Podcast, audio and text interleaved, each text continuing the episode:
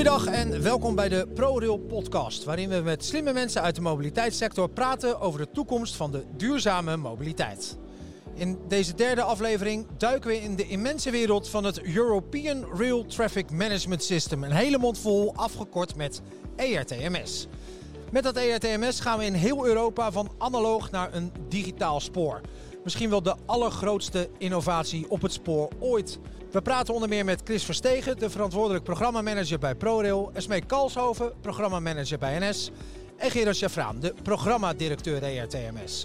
Mijn naam is Martijn de Graaf en vanuit het Spoorwegmuseum is dit de derde aflevering van de ProRail podcast. Gerard Scheffrahn, welkom, de programmadirecteur ERTMS. We zijn in het Spoorwegmuseum vandaag bij het symposium ERTMS It's Happening.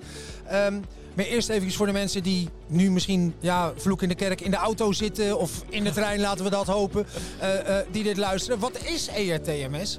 Ja, ERTMS is eigenlijk in de kern een soort snelheidsbegrenzingssysteem voor een trein. En het zorgt ervoor dat hij niet te hard rijdt op stukken waar dat niet kan. Hè?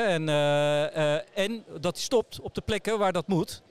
En ERTMS regelt dat. Dat bestaat uit computers die langs de baan staan. Maar die communiceren met treinen en die de machinist daarmee ondersteunen. En als de machinist onverhoopt iets doet wat niet veilig is, dan grijpt het systeem in. Dat is in de kern wat ERTMS is. Ik zou deze beschrijving ook kunnen geven van het oude systeem. En het bijzondere is dat er nu veel meer data met het nieuwe systeem of uitgewisseld wordt tussen de trein en de baan. En dat biedt allemaal nieuwe mogelijkheden. Veel optimaler gebruik van het spoor en dergelijke. Maar goed, daar komen we vast in dit gesprek nog wel over te spreken. Absoluut, optimaal gebruik van het spoor. Dat klinkt al fantastisch, denk ik ook voor Esmé Kalshoven vanuit NS. Welkom in deze podcast ook. Wat betekent het voor jullie als vervoerder, die invoering van dat nieuwe systeem? Dat betekent voor ons een heleboel. We zijn om te beginnen heel blij dat ERTMS nu wordt ingevoerd, want we begrijpen heel goed dat het oude relais-gedreven systeem verouderd raakt. We hebben grote relaiskasten in de trein en die worden nu allemaal vervangen door computers. Dat is eigenlijk de eerste taak. We moeten treinen ombouwen. Dat klinkt als nieuwe kastjes in de trein bouwen, maar eigenlijk dit systeem grijpt in het hele hart van de trein. Het grijpt in op het rijden en het remmen. En het grijpt in op de handelingen van de machinist. Dus dat betekent het voor ons. En dat betekent ook dat het onderhoudsconcept van de treinen... Nu zijn de monteurs gewend om zo'n relaiskast, die is ingebouwd, niet aan te raken. 40 jaar later wordt de trein afgeschreven. Dan zie je de muizen soms letterlijk in die relaiskasten zitten. Ja. Dat wordt nu een computersysteem. Je weet dat je een computer met updates en upgrades en zeker geen 40 jaar in huis houden. Je hebt wel een muis bij een computer, maar dat is net wat anders. Ja, precies. Grappig. Ja, maar ja. Dus dat onderhoudsconcept en de machinisten moeten worden opgeleid. Allemaal, 3500 personen. Ja, en dan hebben we het alleen over NS. Ja, zeker. Ja, precies. Want dat gaat natuurlijk ook voor goederenvervoerders. Dat gaat ook voor andere regionale vervoerders. Bij ons moeten de mensen opgeleid worden. Het is niet alleen maar dat implementeren. Het is echt een hele grote verandering in de keten van de spoorsector. Dat is het. Ja, het is niet alleen maar implementeren, maar vooral ook ermee leren omgaan. Ja, Chris Verstegen, dan kom jij denk ik ook een beetje in het spel, hè? Als programmamanager ERTMS. Dit lijkt me het grootste project van ProRail wat er is. En dan mag jij voor mede aan de lat staan. Ja, precies. Mooi, hè? Ja, dit is echt een grote jongen. Jij of dat programma? ik ben misschien wat bescheidener dan dat programma. Maar ik denk samen met het programma Hoogfrequent Spoor is het grootste programma wat we als ProRail doen. En we hebben sowieso de komende jaren gigantisch veel te doen. Maar echt als samenhangend programma is het echt de grootste. En ook de interactie met alle vervoerders en met de aannemers is nog groter dan bij de andere programma's. Dus het is veel meer iets wat je echt alleen maar samen kan doen. Ja. Want we horen het, we staan hier in het Spoorwegmuseum. Vandaag is symposium, 500 man. Ik zie mensen van ingenieursbureaus, van vervoerders, van goederenvervoerders. Reizigersverenigingen zijn hier. Wij zijn hier als ProRail aanwezig. NS is hier aanwezig. Het is echt een hele grote sectorbrede opgave volgens mij, Gerard. Dat klopt. Wat Chris zegt is helemaal waar. Kijk, je praat over een systeem wat de baan en de treinen gaat integreren. Dat biedt een heleboel voordelen, maar maakt ook dat je veel meer zult moeten samenwerken dan vroeger. Ik vergelijk het wel eens als je dadelijk een lichtje op de dashboard van een trein, hè, op de DMI van een trein ziet branden. Ja, vroeger was het zo dat in 9 van de 10 gevallen, dan was dat echt, wees dat op een probleem in de trein.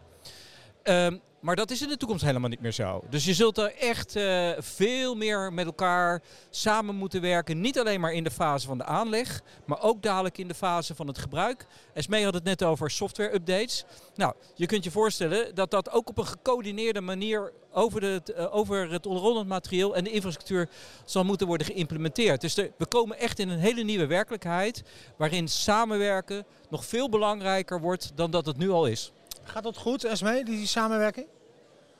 Steeds beter. Steeds beter? Steeds beter, ja. Steeds intensiever. Ja, ik denk dat je vroeg me net voorafgaand aan de podcast eventjes wat zou je nog kwijt willen op deze tafel? En ik zei van nou, volgens mij zijn de belangrijkste dingen al, die hangen al in de lucht. Dus ik hoef niet per se nu iets kwijt.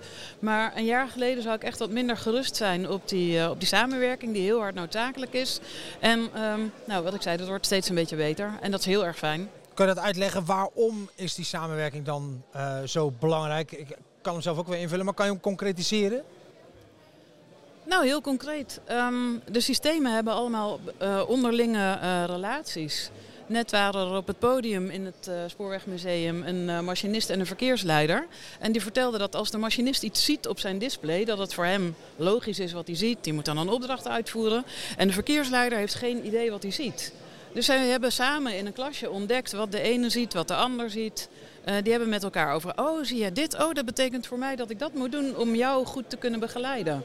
Nou ja, dat is een klein voorbeeld van de samenwerking. Chris, concreet ook eventjes. Wat gebeurt er op dit moment? Ligt er al ERTMS in Nederland? En wordt dat ook gebruikt? Of zijn we echt nog in de onderzoeksfase? Voor de mensen die dat niet weten, hoe zit dat? Ja, we hebben natuurlijk al een aantal baanvakken. We waren een van de eerste in Europa die ERTMS heeft uitgerold. Hè? Op de hogesnelheidslijn, P2-route, Amsterdam-Utrecht, Hanslijn. Dus je zou zeggen, we hebben hartstikke veel ervaring. Alleen, dat is wel een oude versie. He, dus de droom was toen natuurlijk ook al één systeem voor heel Europa. He. En eigenlijk zie je dat we daar nu pas eigenlijk naartoe aan het groeien zijn met Europa. He, dus wat we nu uitrollen is veel meer dat uniforme systeem waarmee je dan hoopt van je kan straks ook veel makkelijker de grens over met de treinen. En je hebt ook opeens een Europese markt aan leveranciers, spullen voor treinen en voor de infrastructuur. En toch he, die stap van we hebben al ervaring naar nu is super groot. Omdat we een heleboel van die dingen... Een heleboel van de echte voordelen van ERTMS hebben we bij die eerste uitrol helemaal niet geïmplementeerd. En dat is wat het nu zo eigenlijk zo groot maakt en zo belangrijk. Is dat we daar nu veel meer de echte goodies uit het systeem halen. En dat is bijvoorbeeld wat je nu ziet bij ons eerste echte mijlpaal buiten. Amsterdam-Utrecht, begin september, eerste rit. Waarin de machinisten... Ook echt voor het eerst de nieuwe versie van ERTMS, daar alle gebruikersprocessen kunnen testen. Ik kan me dat een beetje misschien voorstellen. Ik weet nog waar ik zat toen een vriend van mij voor het eerst een iPhone liet zien. Ergens begin de jaren 2000. En die had zo'n nieuw ding. En wij zaten echt allemaal, wow. En dat was sowieso al een hippe jongen. Dus, en dan had hij die ook nog eens. Maar kan ik me dat voorstellen dat het zo'n overgang is van zo'n oud Nokiaatje naar de iPhone? Ik denk voor sommige machinisten die er nog nooit mee hebben gereden.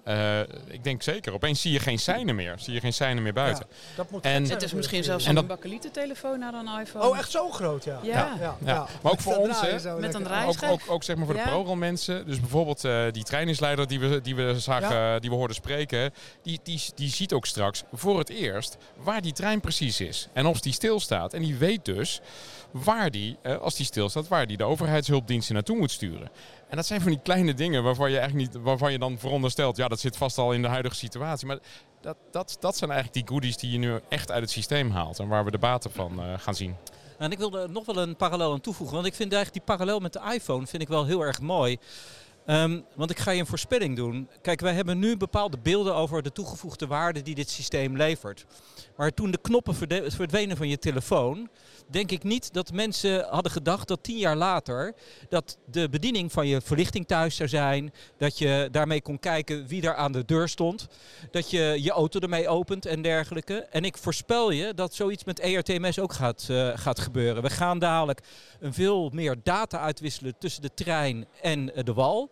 En ik denk dat wij nu nog niet weten wat dat allemaal voor ons gaat opleveren. Maar daar komen dadelijk allemaal ideeën. En daarom is ERTMS ook meer dan een treinbeveiligingssysteem. Het is echt een systeemsprong in het grotere geheel. Want het gaat dadelijk allemaal nieuwe opties mogelijk maken die wij nu, denk ik, nog niet allemaal geïdentificeerd hebben. En dat is, denk ik, ook een belangrijke meerwaarde van deze stap. Ja, en deels is dat ook echt aan de gang al. Hè? Dus het is een propeller straks, hè, voor verdere innovaties. Maar je ziet nu eigenlijk al, dus dat vind ik in het half jaar dat ik nu bezig ben, je ziet wat voor aanjager het voor digitalisering eigenlijk al is. Dus wat er allemaal onder de motorkap al aan het gebeuren is. He, van het hele digitaliseren van de infra-dataketen, van hoe we infra ontwerpen en hoe dat weer aantakt bij de logistieke systemen, hoe die aangepast moeten worden. En er komt een hele grote supercomputer bij, he, het rekenhart, het CSS, Central Safety System. Dat is een gigantisch, heel slim systeem die heel veel mogelijkheden gaat bieden. En dat zijn we dus nu eigenlijk al aan het inbouwen. En ik denk dat je dat misschien voor de trein ook wel ziet, of niet? Dat je al in een soort nieuwe digitaliseringswereld komt? Ja, zeker. Of? Ja, een klein en ik denk tastbaar voorbeeld is dat we hebben SNG's, die hebben ERTMS. Sprint een nieuwe generatie, voor de mensen die het niet weten. Ja. Sprint een nieuwe generatie. Dat is onze trein, onze meest recente sprintertrein, die al rondrijdt in Nederland. Ja. Die reed altijd onder ATB. Die kan nu ook rijden onder ERTMS. En dat doen we op Amsterdam-Utrecht in het kader van de testen voor ervaringsrijden. Dus dat is heel erg mooi. En met de start van die testen en met het in werking stellen van ERTMS en het laden van de sleutels, hebben we daar ook de real-time monitoring aangezet. Die zat al in de trein. En aan die extra data over de toestand van de trein, die gaan we nu ook echt gebruiken. Dus het is inderdaad een platform voor digitalisering van de hele spoorsector. Over de rest van die voordelen gaan we straks praten. Maar we hebben het er al even over. Het is een beetje de overgang van de bakkeliettelefoon naar de nieuwste iPhone 15. Dat ding werd ook een stuk duurder. Maar goed, misschien moeten we het daar niet over gaan hebben. Maar het is ook eigenlijk een continuering van veranderingen in de spoorsector die we eigenlijk al die jaren, al die eeuwen eigenlijk al gehad hebben. En daarover was ik van de week in gesprek met Peter Paul de Winter, de hoofdcollecties hier in het Spoorwegmuseum. En met hem blikken we even terug naar het verleden van de spoorsector en kijken we naar de plek die ERTMS daarin inneemt. Ik ben eventjes wat verderop gelopen in het Spoorwegmuseum en ik sta in het seinhuisje. Ik kijk uit over een oude hondenkop volgens mij en nog veel oudere treinen. Samen met Peter Paul de Winter, hoofdcollecties van het Spoorwegmuseum. Peter Paul, een seinhuisje waar we hier nu staan. Wat was dit voor de mensen die dat niet weten? Ja, dit seinhuis is het echte oude seinhuis van Hogezand-Sappemeer. Dat hebben wij ooit als museum teruggehaald naar Utrecht. Het was daar niet meer nodig en wij vonden dit wel zo belangrijk. Het was het laatste officiële functionerende seinhuis op de lijn die het laatst klassiek beveiligd was in het noorden.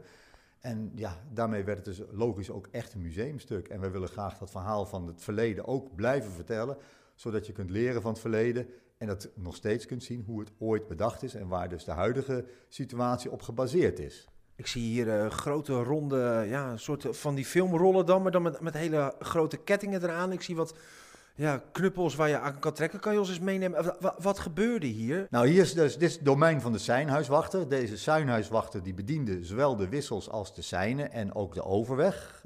En eigenlijk, deze man of vrouw was verantwoordelijk voor een stukje van de treinenloop in Nederland. En er stonden dus overal die seinhuizen. En die seinhuizen communiceerden ook weer onderling met elkaar. Want er moest officieel toegang worden gevraagd van, goh, kan ik de trein naar u afsturen? En de seinhuiswachter van dat volgende seinhuis moest ook weer zeggen, ja, u kunt komen. En dat ging dus allemaal met systemen die dat allemaal mechanisch en elektrisch was. En er zat nog geen computertechnologie in. En dat was dus echt gewoon hier met de hand dit doen? Ja, deze hendels die zijn dus bedoeld om sein en wissels te bedienen. Hendels, dat was het juiste woord. Ja. En als je hem dus beetpakt, hè, dat moet ook altijd met een lap in verband met blank stalen en dan gaat het roesten en dan hoor je dus, dit geluid. En zo werd er dus buiten een sein omgezet, of een wissel. Of een wissel, ja. En nu is de knopje in de computer op de VL-post. Klopt, ja. En de list hier was altijd, het was zodanig georganiseerd dat je het sein niet veilig kon zetten als de wissel niet goed stond. Dus dat was allemaal mechanisch achter in deze kast gekoppeld. Nou, zo werd dat wissel omgezet, maar zo is het allemaal niet meer natuurlijk. Gelukkig niet. En er komt weer wat nieuws aan, hè? ERTMS. Als jij daarnaar kijkt, en je neemt ons mee naar de geschiedenis, want daarvoor zijn we toch in het museum. Zijn er dingen te vergelijken in de spoorsector die net zo'n verandering zijn eigenlijk als dit ERTMS? Jazeker, er zijn echt grote stappen gemaakt op een gegeven moment. Hè. Als je kijkt bijvoorbeeld de overgang van stoom naar diesel en stroom, dat is zo'n enorme stap geweest waarbij de wereld echt anders werd. Je had stokers bijvoorbeeld niet meer nodig op treinen en de treinen reden anders, konden sneller, konden meer. Dus dat is echt wel een stap voorwaarts. Wat betekende dat dan voor de spoorsector? Wat konden we opeens wel, wat toen niet meer kon? Nou, een stoomlok die vroeg altijd wel best wel veel aandacht. Hè. Daar moesten meer mensen op werken. Die moest 's nachts gestookt worden, dus er moesten altijd mensen bijblijven. En een elektrische lok bijvoorbeeld. Nou, je zet de stroomafnemers tegen de draad aan en je zet hem aan. En de techniek doet het verder wel en er hoeft niemand bij te blijven verder. En op een gegeven moment, je hebt alleen maar één machinist nodig die die trein kan rijden. Terwijl je bij zo'n stoomlok had je er al twee nodig. Je had een machinist en een stoker. Dus het moest altijd minstens twee mensen. Dus dat was allemaal veel makkelijker en efficiënter geworden natuurlijk. Veel bewerkelijker, dus ook veel duurder. En we hebben het over het betaalbaar houden van het openbaar vervoer. Dus eigenlijk hebben we daar een eerste stap gezet. Absoluut. En buiten dat, als je kijkt naar de rendementen van een stoomlocomotief versus de rendementen van elektrisch materieel. Ja, daar zit zo'n verschil in. Het is veel energiezuiniger en dat past natuurlijk ook helemaal, zeker nu, in de huidige situatie waarin we ons in de energietransities en dergelijke bevinden. Dus dat was toen al, hè. Mooi om die overgang te zien, maar er zijn er eigenlijk nog wel meer geweest, toch? ATB is er ook zo een, volgens mij. Jazeker, ATB is ook een enorme verandering geweest. Hè? Even voor de mensen die het niet weten, we hebben ook mensen die nooit in de trein zitten. Wat is ATB? Het staat voor automatische treinbeveiliging. Ja, en eigenlijk wat er gebeurt is, de apparatuur communiceert met het seinwezen, dus de beveiliging. Dus de apparatuur laat in de cabine van de machinist zien welke kleur het sein heeft waar die op af aan het rijden is en ook de snelheid daarmee. En uiteindelijk dat apparaat of die apparatuur, die grijpt in op de locomotief. Dus als een machinist door rood zou rijden, wat hij natuurlijk niet doet, maar het kan natuurlijk gebeuren, zegt de apparatuur onmiddellijk van, u rijdt door rood, we zetten nu de trein stil, gewoon stil. En dat is natuurlijk een enorme beveiliging, want we kennen, velen van u zullen waarschijnlijk de ramp bij Harmelen kennen. Ja, en dat is natuurlijk in dichte mist, waarbij een sein gemist is, wat met ATB gewoon zichtbaar was geweest in de cabine, had deze ramp toen wel voorkomen kunnen worden. Maar ja, dat is achteraf makkelijk praten. Want even de jaartallen correct hebben. 62 werd ATB ingevoerd. Wanneer was de treinramp Harmelen? Dat was in januari, begin januari 62. En dat was eigenlijk de wake-up call, om het maar even in het goed Nederlands te zeggen, ja, voor een hele hoop mensen van, dit kan dus niet doorgaan op deze manier. Ja. Want je ziet nu wat er kan gebeuren. Ja. Ja. Heftig eigenlijk, dat het zo kort naar elkaar... Want dat was echt een hele grote ramp bij Harmelen inderdaad. Dat het zo dicht op elkaar zat. Want ATB werd al ingevoerd waarschijnlijk. Nou ja, ATB was er al in wezen. Dat lag al voor een groot stuk klaar op de plank. Alleen gezien de enorme kosten die daarmee gemoeid waren, was men wat huiverig om het al in te voeren. Want ja, wie moest dat betalen? Wie had er zoveel geld? En er moest echt geld ook vrij worden gemaakt om dit uit te rollen. Buiten het feit dat het natuurlijk een enorme klus is om dat hele netwerk te voorzien van die ATB-installatie. En dat kan je weer doortrekken naar waar we nu voor staan op het moment. Ja. ERTMS inderdaad, hè? Want daar hebben we het over. Dat past in dat rijtje van deze grote verschuiving in de spoorsector? Absoluut. De wereld wordt echt anders met ERTMS. En ja, ik zeg altijd, de wereld wordt flexibeler, want het wordt dynamisch. Hè. De treinen gaan meer met elkaar onderling communiceren, zodat ze inderdaad, dat je meer treinen op het net kwijt kunt. Je bent de seinen kwijt, dus die informatie gaat ook allemaal online. Of online, via GSMR of GSM natuurlijk. Ik ben niet helemaal exact op de hoogte, maar er zijn vast mensen hier zijn die het beter weten. Gaan we straks checken, komt goed. Heel fijn. Maar goed, dat maakt dus een enorme verandering. En dat maakt natuurlijk dat je dus eigenlijk, en dat is misschien minder leuk, maar ook al die seinhuizen die er nu nog zijn, die worden anders ingericht. En daar zitten veel minder treindienstleiders, want die zijn niet meer nodig. En dat is eigenlijk vergelijkbaar met wat toen gebeurde toen deze klassieke seinhuizen waar we nu in stonden werden vervangen door centraal bediende verkeerstableaus, wat geleid heeft tot wat we nu kennen. Ja, daar zijn ook heel veel mensen toen afgevloeid. En ja, dat hoort bij de tijd. Hè. Dat is echt, de wereld is anders en ik denk ook, het is zo logisch met alles wat je kunt automatiseren, wordt geautomatiseerd vroeg of laat. En dat is een ontwikkeling die kan je niet tegenhouden. En die mensen die hebben we heel hard nodig weer op andere plekken in de spoorsector, hè? Absoluut, want er zit natuurlijk zoveel kennis en kunde in. En die mensen kunnen zoveel goed werk doen op andere vlakken. En dus daar maak ik me geen zorgen. Daar is altijd weer een goede baan voor beschikbaar. Kijk jij dan met plezier? Of, want je bent natuurlijk als hoofdcollecties, ja, denk toch ook een beetje een man die houdt van dat wat was vroeger? Of kijk je ook met heel veel plezier naar dat wat komt? Ik zie het als stap voorwaarts. En als ik kijk als consument, als treinreiziger, denk ik van ja, het wordt er alleen maar beter op en alleen maar fijner van. Dus ik kijk er wel naar uit dat het ook gaat komen. En dat wat komt, dat wordt ook ooit weer iets wat was, denk ik. Altijd, hè? Zo is het leven. Uiteindelijk, er zal ook, dat weten we allemaal nog niet, maar er komt wel weer een opvolger voor ERTMS. En hoe dat eruit ziet, dat zal de toekomst ons onthullen. Maar dat zal nog wel even duren. Kan je nog één keer dat sein omzetten voor mij? Ja, en dan zal ik ook eventjes... je had nog mooi de klok. Vertel hem dat nog eventjes. Ja, dat is de wekker. Want als er een trein... Als de seinwachter liep te slapen. Nou ja, niet als slapen, maar seinhuiswachters, die waren of groot seinhuis, die hadden communicatie met de treinen, kleine seinhuizen. Hadden ze vaak een akkertje beneden, waar ze dus wat groente op verbouwden. Oh, ja. En als ze dan die bel hoorden, wisten ze, oh ja, er komt een trein aan, ik moet nu iets gaan doen. Ja, precies. Oh, dat is wel slim, ja. Oh, dat is wel een goed geluid. Dat hoeven we ook niet meer te implementeren, volgens mij, in dit nieuwe ETMS. Zeer conventioneel nog, hè? Alles handmatig. Hè? Je hebt hier gewoon een soort generator waar je aan draait.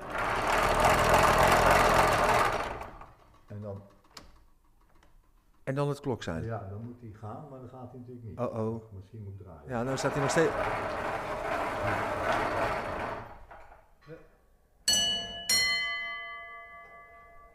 Stoppen met bieten rooien, maar snel de wissels omzetten. Mooi dit. Dankjewel, Peter Paul. Graag gedaan. Ja, dat geluid zal dus ook niet meer te horen zijn uit het seinwachtershuisje. Dat de seinwachter zijn bieten stond te rooien en dan snel naar boven moest om het sein om te zetten. Gelukkig maar dat allemaal niet meer hoeft. Dat kon in de tijd dat we eens 1 keer per uur een trein lieten rijden. Maar als we naar iedere 5 of iedere 6-7 minuten trein per uur... of iedere 5-6-7 minuten trein willen laten rijden, lijkt me dat niet handig, Esmé. Want dan zou het wel heel erg spannend worden op het spoor, denk ik. Ja, daar moet ik wel om lachen toen je dit net zei. Een van de allereerste contacten die ik met de OR bij NS had over de invoering van ERTMS... dat was nog voor de programmabeslissingen 2019. Toen kwam zo'n bijna gepensioneerde man van de OR naar me toe en die zei... Esmé, ik ben opgegroeid met de handseinen. Ik heb nog wel even tijd nodig om te wennen, hoor. Dus, dat was leuk. Maar heel goed. En de OR is nu echt heel positief. Hij krijgt ook wel even tijd om te wennen, denk ik, Gerard. Want het ligt er nog niet, hè? Nee, dit is wel een vrij langdurige operatie, hè, om dat te implementeren. En zeker langdurig voordat dat in heel Nederland geïntroduceerd is. Dat gaat niet van de ene op de andere dag. En ik denk ook heel goed, hè, want dat biedt ons ook de gelegenheid... en daar hebben we het net in de centrale sessie ook over gehad... om te leren... Kijk, we begeven ons in, zoals de Engelsen dat zo mooi zeggen, uncharted waters. Hè. Er zijn heel veel nieuwe dingen aan deze ontwikkeling. En ik denk dat we onszelf ook moeten gunnen om achter dingen te komen. En dat doe je niet door in één klap met een big bang dit te introduceren. Dat zou ook helemaal niet gaan. Daar hebben we de capaciteit niet voor. Daar hebben de leveranciers de capaciteit niet voor. Maar dat moeten we ook niet willen. Want ik ben ervan overtuigd dat we nieuwe dingen gaan ontdekken in de loop van de tijd. Een beetje à la wat we eerder over hadden met die iPhone. En we moeten onszelf de gelegenheid geven om dat wat we leren weer in onze aanpak te verwerken. Dus het gaat lang duren. En ik kan me voorstellen dat voor sommige mensen dat de vraag oplevert van... moet dat nou zo lang? Nou, ik denk dat er ook hele grote voordelige kanten aan zitten. We hebben het over die veiligheid, hè? Het is een nieuw veiligheidssysteem. Maar ik hoor ook verhalen dat daardoor er meer treinen korter achter elkaar kunnen rijden. Wie kan daar iets over vertellen en hoe zit dat? Eigenlijk wat een mooi voordeel is dat we kunnen tegelijkertijd, als we daar natuurlijk langskomen om die seinen weg te halen en dat ERTMS-systeem te in... En dan kunnen we ook de blokken wat kleiner maken, zodat treinen dichter op elkaar kunnen rijden. En wat het mooie van ERTMS is dat het echt veiliger is. He, dus dat je accurater bent? Je bent accurater. Je kan echt het hele snelheidsprofiel... Dus die machinist heeft veel meer informatie om precies die... Zijn hele remcurve, hij kan ook veel verder vooruit kijken. Samen eigenlijk met de informatie die hij ook nog in de trein heeft... Hè, voor wat er ver voor hem gebeurt. De Tim geloof ik bij jullie heet dat. Hè. Geven hem eigenlijk veel meer mogelijkheid om op een veilige manier... dichter op elkaar te rijden. En dan kun je, dus waar we nu al elke 10 minuten een trein rijden tussen Amsterdam en Eindhoven. Ja, dan kunnen we dan in de toekomst misschien wel 8 treinen per uur rijden. Of Nou, nog wel meer, ik weet niet. Ja. Japanse toestanden. Japanse toestanden, ja. Ja. Die gooien ook elke nacht het spoor dicht voor onderhoud, hè. Dus dan... Zeker, die vertroetelen hun wissels heel erg. Ja, goed, ja.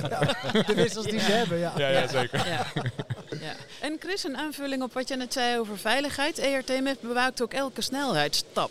Elke 10 kilometer wordt beveiligd en bij ERTMS of bij ATB zijn dat er maar een paar. Ja. Daar is de 40, de 80, de 100 en de 140 volgens mij. En bij ERTMS is het vanaf 10 km per uur elke stap. Dus veel meer veiligheidsmarges ingebouwd. Concretere, precies, ja. Veel concretere bewaking van alle snelheden. Hoor jij en daar kan je gewoon niet overheen. Hoor jij ook wel eens van machinisten dat ze denken, ik zit op mijn DMI, leer ik net te kijken. Hè? Dus binnen, ik zit naar buiten te kijken, maar ik moet eigenlijk op mijn DMI kijken. Dat het wennen is? Nou, dat is wennen, maar dat went ook heel snel. En daar schuilt wel precies het gevaar. En dat is wel het veiligheidsgat wat we dan ontdekken in de overgangsperiode dat er nog ATB-sporen zijn en al ERTMS. Als een machinist op een gegeven moment gewend is om naar binnen te kijken, dan is het moeilijk om ook naar buiten te kijken als die een paar kilometer verderop weer op een ATB-baanvak zit. En waar hij niet naar buiten kijkt als hij naar binnen moet kijken, dan heb je het veel safe ERTMS-systeem. Maar andersom heb je niet het veel safe ATB-systeem. Ja. Dus dat is wel echt iets waar we op moeten letten. Daar zijn we ook heel scherp op in de opleiding. We zijn met ProRail bezig met een project om alle gevaarpunten in de infrastructuur waar we hier risico's op zien te bewaken met extra balises. Dus we werken daar enorm hard aan om dat veiligheidsgat niet te laten ontstaan. Ja. Gerard, we staan hier met onze grootste klant NS. Hè. We hebben natuurlijk andere reizigersvervoerders. Met hun zullen we die afstemming ook vinden en hebben. Maar hoe worden goederenvervoerders hier eigenlijk in meegenomen? Ja, nou, ik hecht er wel aan, Martijn, om even heel precies te zeggen. Ik ben er eigenlijk namens alle partijen. Ja, hè? Dus ik kijk er over alle partijen heen. Dus ik moet er eigenlijk ook voor zorgen dat wat jij net zegt, hè, dat ook die goederenvervoerders aan gedacht worden en een plek krijgen in deze transitie. Dat is best lastig. In de eerste plaats moeten zij een deel van de investering, zoals het er nu bij staat, zelf opbrengen. En nou ja, het zijn ondernemers, dus die zijn gewend om te investeren. Maar ja, je investeert wel als je ook weet dat je dat vervolgens in je prijs kan doorberekenen aan je klant. En zij werken natuurlijk niet in een vacuüm. Hè. Zij moeten concurreren met wegverkeer, de scheepvaart, het luchtverkeer. Dus die prijs, die is wel heel erg belangrijk voor ze. Dat is best een handicap, daar hebben we het ook vaak over. Hè. Maar ja, dat is uiteindelijk ook een politieke keuze in hoeverre de goederensector tegemoet gekomen wordt. En hetzelfde geldt overigens voor, ook voor de eigenaren van werkvoertuigen, de gele vloot. Die zitten in eenzelfde situatie. Plus, er zitten hele grote partijen bij, zoals DB Cargo, maar ook kleinere partijen. Die moeten zo'n transitie maken terwijl ze met een paar mensen dat bedrijf runnen. En dus ook niet altijd de tijd kunnen maken om met ons mee te praten. En daar ligt een zware plicht, vooral voor de programmadirectie ERTMS, waar ik leiding aan geef, om te zorgen dat zij daarin ook ontzorgd worden. Nou, zijn we daar al perfect in? Nou, zeker niet. Daar moeten we nog stappen in zetten. Maar het is vooral juist ook de rol van de organisatie waar ik leiding aan geef, om te zorgen dat zij ook in deze transitie mee kunnen. En het is heel belangrijk, ook voor de andere partijen. Het is heel plat. Als er dadelijk een goederentrein stilstaat op een belangrijk traject, dan staat de rest er ook achter stil. Want je kunt daar eenmaal niet even zomaar inhalen. Hè. Ja, soms ligt er een wissel en dan kan je eromheen. Maar dat is niet altijd het geval. Dus daarin zit ook het gezamenlijk belang. Dus het is niet alleen mijn verantwoordelijkheid, maar ook de verantwoordelijkheid van ProRail, van NS, om te zorgen dat iedereen hier overheen gaat. Ik gebruik wel eens de metafoor, het is een soort ploegentijdrit en de tijd van de laatste renner over de finish telt. En dat is, daarom terugkomen op het begin, samenwerken is zo belangrijk. Dan hoop ik wel dat we met Vingegaard, Kuus en Roglic in dat hoop ik ook. Die zie je hier staan. En de rest van Jumbo gesproken. Ja. Nee, want aanvullend, hè, het is echt, we zijn continu met al die vervoerders bezig. Hè. En het eerste baanvak waar we live gaan is met Arriva. Ja. In het noorden, tussen Leeuwarden en Harlingenhaven. Dat is zeker niet iets met één vervoerder. En achter de goederenvoerders zitten ook nog de vervoerende aannemers. Ja. Hè? Die moet je ook niet vergeten. De zogenaamde gele vloot. Ja.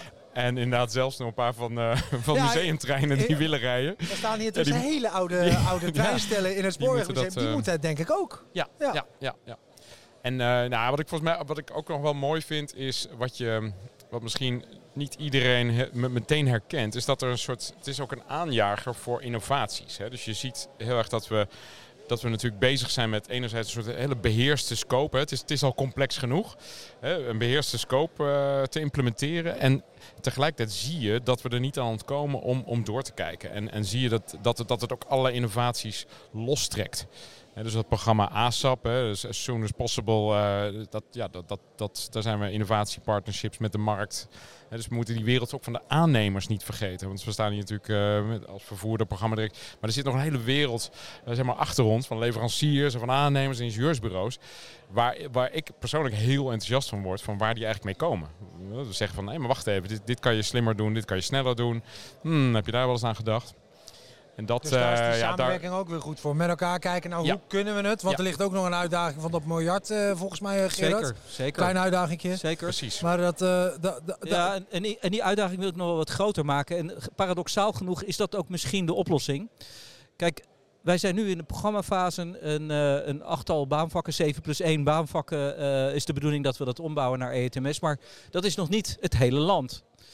En ik zie deze fase ook echt als de investeringsfase, waarin wij misschien soms wel wat extra moeten investeren om het juist daarna sneller en goedkoper te maken. En ik sluit heel erg bij Chris aan. Dit is een gezamenlijk effort. Daar ligt ook een verantwoordelijkheid voor de ingenieursbureaus. Daar ligt ook een verantwoordelijkheid voor de aannemers en de leveranciers. En wat belangrijk is, anders dan met het oude systeem is het niet zo aanleggen en dan is het 40 jaar rust. Esmé, die zei dat net al, hè? Een computer inbouwen. Na 5 jaar is jouw computer, dan koop je thuis ook een nieuwe laptop. Dus dat gaat hier ook gebeuren. Je ziet voortdurende ontwikkeling in de hardware. Dus die verandering wordt permanent. En dat vraagt nog veel meer samenwerking. Dat biedt kansen, want dat biedt ook dat je steeds geleidelijke vernieuwing kunt toepassen. En aan de andere kant betekent dat ook dat je heel erg op elkaar bent aangewezen. Dus we komen echt, wat mij betreft, in een nieuw tijdperk, wat ook vraagt om andere samenwerkingsvormen met leveranciers en aannemers. En daarom ben ik heel blij dat Chris daar heel veel aandacht voor heeft.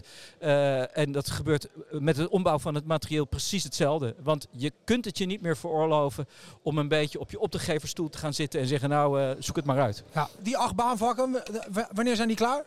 Ja, mooie gewetensvraag. Kijk, een van de dingen die ik heb geleerd in mijn carrière, ik heb heel wat van dit soort complexe opgaven gedaan, is dat je hebt een plan. Hè, en natuurlijk in dat plan, daar hoort een planning bij. Maar no plan survives the first encounter with the enemy, zei laatst een collega tegen mij. En ik denk dat hij daar helemaal gelijk in heeft. Hè. Dus ik denk dat we ons niet helemaal moeten blind staren op jaartallen. Maar dat we vooral moeten kijken naar, hoe maken we die progressie? Hoe leren we ervan? Hoe kan het steeds sneller en goedkoper? Ergens begin jaren 2030 zullen we die 8 baanvakken wel hebben omgebouwd. Dat is eigenlijk wel wat ik verwacht. Maar wanneer precies? Nou, ik vind niet dat we onszelf moeten verliezen in voorspellingen doen daarover. Er ligt ook geen harde deadline vanuit de EU of vanuit Den Haag. Natuurlijk, natuurlijk zijn er ambitieniveaus. En natuurlijk moeten we rekening houden. Want we vervangen ook oude spullen die op een gegeven moment einde levensduur zijn. Ja. Maar dat is natuurlijk niet met een schaartje te knippen. Dus we moeten elkaar niet gek maken in dit proces. En vooral elkaar vasthouden en zorgen dat we leren en steeds verbeteren en het goedkoper maken, et cetera, et cetera. Want we werken met belastinggeld. Wat, en dat volgt de recente discussies in de Kamer, ook hele goede andere bestemmingen heeft. Dus dat moeten we ons als spoorsector heel goed realiseren. Schuilt er nog een gevaar dat het zo lang, hè, klinkt een beetje negatief, maar dat het lang duurt, waardoor we eigenlijk de technologie ons alweer inhaalt? Dat we het straks hebben liggen, dat we denken, dit is eigenlijk toch een bakkeliete telefoon. Ik kan je voorspellen dat als wij dingen gaan opleveren, dat de hardware al dan weer bijna aan vervanging toe is. Dat is wat ik net bedoelde met, je hebt dadelijk een continue verandering. Het voordeel daarvan is dat we er ook heel erg getraind in zullen raken. Maar deze vernieuwing, kijk naar je telefoon, kijk naar je laptop, kijk naar je software. Het wordt dadelijk gewoon gebruikelijk dat je elke keer weer een nieuwe update krijgt. En dat gaat ook het ritme bepalen, voorspel ik je, van ombouwen van sporen bijvoorbeeld. Dus we gaan echt wat dat betreft een nieuw tijdperk binnen. Ja, en ik denk dat de grootste garantie van vertraging is niet van de kant komen. Dus ik denk dat we daar nu in een spannende fase zitten. En we zijn nu begin september natuurlijk met onze eerste mijlpaal, eerste migratiestap naar buiten gegaan. Ja, en dat gun ik ons heel erg, om gewoon in lijn met wat Paul Iske vandaag vertelde over... je moet briljant leren mislukken. Ja, was een hoogleraar, was CFO, hè? Chief Failure Officer van het Instituut voor Briljante Mislukkingen. Ja, heel mooi verhaal. Maar hij zegt ook van, je moet jezelf die leerervaringen gunnen. En in die modus komen, dat je dat verwelkomt. Dat je, nou, en ik heb geleerd, je moet dan wel even snel falen en veilig falen. Ja, ja. Maar dat moeten we doen. En we moeten vooral niet voor alle onzekerheid wegduiken en alleen maar weer terug naar die tekentafel. Want dan leer je eigenlijk niks. Ja. Als je je kind zijn A-diploma wil laten halen, kan je twee dingen doen. Aan de kant laten wachten totdat hij alles keurig netjes kan. Of je kan een bandjes omdoen en in het water gooien. Ja. En de zijwieltjes moeten er een keer vanaf. Ja. En dan gaan. En dan, erbij blijven met elkaar. En elkaar, dus wat je in het begin vroeg, hè, dat vind ik wel mooi. Ik vind het gesprek nu heel erg open en eerlijk met elkaar. Over de echte issues. En ik denk dat dat ook echt cruciaal is in deze fase, als het spannend wordt. Hè, dat we echt gewoon de echte gesprekken hebben over waar staan we, waar willen we naartoe, hoe moeten we hier doorheen navigeren. Nou, dat is een mooi compliment aan wat je gegeven hebt, Esmé. En ik denk dat dat heel goed is om met elkaar te blijven doen. En volgens mij kunnen jullie als NS niet wachten totdat het overal ingevoerd is. Ja, ik wil dit gesprek niet aan het einde, dat zou ik echt heel zonde vinden, platslaan met laten we nou niet briljant willen mislukken waar de reiziger last van heeft. Want dat komt wel echt meteen in me op. Ja, eens. In het diepe gooien, hartstikke leuk. Maar als de reizigers en verladers daar de dupe van worden, dat wil echt niemand. Daar hebben we parlementaire enquête over gehad en dat voelen we nog allemaal. Dus mislukken. Maar laten we dan mislukken in een laboratoriumomgeving. En laten we ons diep zien als we daaraan toe zijn, om zonder bandjes in het diepe te gaan, op een proefbaanvak, in een veilige omgeving. En dan gaan we er allemaal voor. Daar zou ik wel iets op willen aanvullen. En natuurlijk, bij ons de dure plicht om dat allemaal in het laboratorium te ontdekken. Alleen het voor het echi, en ik heb de ervaring met het transitie op het Amsterdamse metronet naar een dergelijk digitaal beveiligingssysteem. Dat is wel enigszins vergelijkbaar. Je kunt nooit volledig uitsluiten dat je niet ook in de operatie nog dingen tegenkomt. En ik vind dat we daar ook eerlijk moeten zijn naar de reizigers toe. We verbouwen de tent grondig, terwijl de winkel open is. Maar, en dat zat net ook in die lezing van die briljante mislukking, iets is pas een briljante mislukking als je ook aan risicomanagement hebt gedaan. Dus kunnen we uitsluiten dat er niks gebeurt als we dadelijk die transitie maken en in de operatie zijn? Antwoord is nee. Iemand die zou zeggen, ik geef een garantie, overschreeuwt zichzelf. Maar uit ons wel de dure plicht om dan gesteld te staan. En te zorgen dat we zo snel mogelijk kunnen reageren. En daar komt die factor samenwerking wat mij betreft weer om de hoek kijken. Dat vraagt dat partijen heel intensief met elkaar samenwerken. Maar ik heb daar het volste vertrouwen in dat ons dat gaat lukken. Nou, dat doet mij dan als lid van de afdeling communicatie van ProRail deugd. Hè, dat communicatie ontzettend belangrijk is, ook in zulke grote projecten. Mag ik jullie, terwijl bekertje gelukkig leeg valt hier, allemaal hartelijk danken. Esmé Kalshoven van NS, Chris Verstegen van ProRail en Gerard Scheffrahn, programmadirecteur ERTMS. Dankjewel. Dankjewel voor het luisteren naar deze podcast. Wil je meer luisteren? Check dan onze podcastkanaal. En binnenkort volgt een volgende aflevering. Dankjewel.